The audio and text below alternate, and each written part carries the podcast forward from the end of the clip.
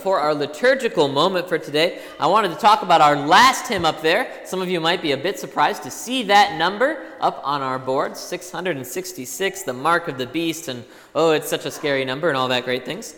Uh, but the reason that we have it up there is uh, if you will look at hymn 666, it is, O little flock, fear not the foe. Somebody was feeling particularly ironic when they put our hymnal together this time around uh, because obviously this is a hymn that's basically all about going against the devil and going against the beast.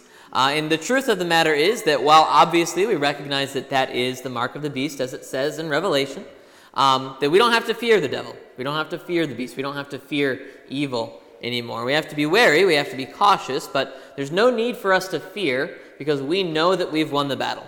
And that's really what this hymn is about. So think about that as we go through that hymn for our closing hymn today.